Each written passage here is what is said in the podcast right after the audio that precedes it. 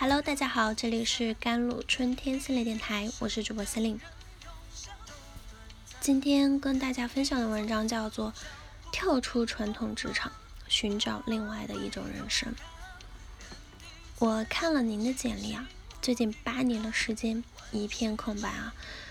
我是一个全职的家庭主妇，那您怎么能够保障您重回职场之后，您的家庭跟工作不冲突呢？这段对话发生在女心理师中的一个角色詹露，在被家庭和孩子困住八年以后，她选择回归职场，但是全职妈妈的身份不得已让她在面试时面对更多的问题，而这种诘问呢，对于每一个想返回职场的全职妈妈来说，都是一件避无可避的事儿。当他们克服了来自家庭的压力，自以为很强大的出现在面试场的时候，总是会对面试官抛出的问题而感到恐慌。作为一个全职妈妈，当她决定重返职场的时候，她就必然面对来自家庭、社会和自身的压力。第一，家庭的温床，无法平衡家庭和工作。我曾经看过一个故事情节啊。女主人公在做全职妈妈两年以后，萌生了想要回归职场的想法，但是她的丈夫对于妻子的这种想法嗤之以鼻。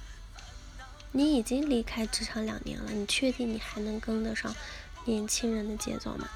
清醒一点，你连饭做饭都做不好，还想回去？你就待在家里，我给你钱就行。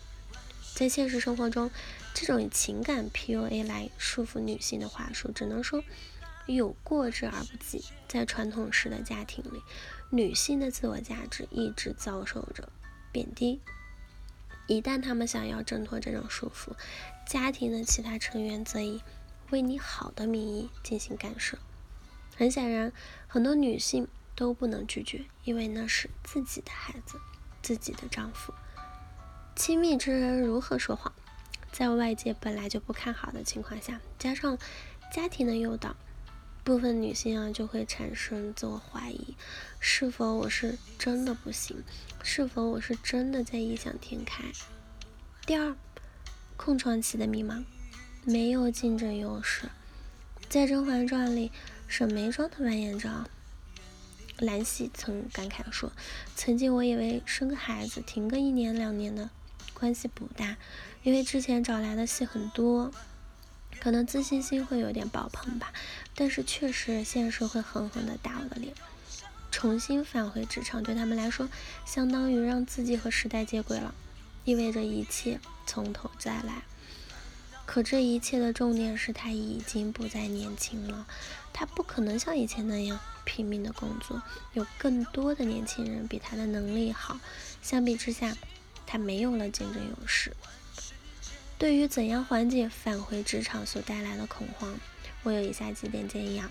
第一，学会给自己减负。嗯，勇于走出第一步。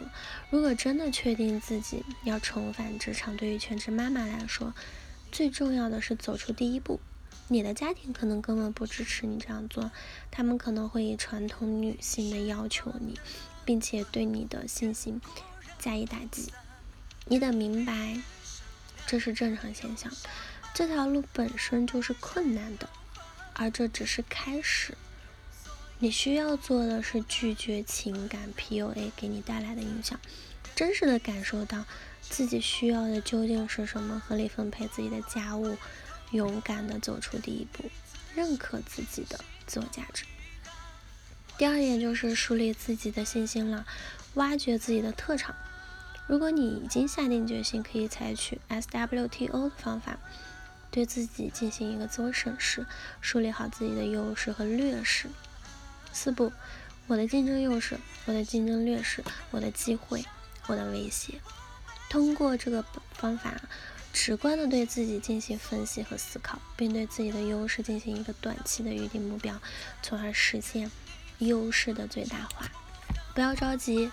这个过程你需要慢慢来。如果一味的只想要回到职场，从而忽视了对自己能力的判断，那工作并不会让你很快乐。找到自己喜爱的工作，找到自己适合的工作才是最重要的。第三点就是跳出传统职场，寻找另外的一种人生。你不一定要执着于传统的工作模式。现代社会的发展已经提供了很多的机遇，你完全可以去兼顾家庭和你的工作。你的工作不局限于写字楼，就像你的人生不应该止步于家庭。是否成为全职妈妈，这是一种选择。我们没有立场说这种选择到底对不对，但是无论选择是哪一种，我都认为女性的自我价值不应该被家庭剥夺。如果你有信心能够重拾起曾经的能力，那就大胆的去做吧。好了，以上就是今天的节目内容了。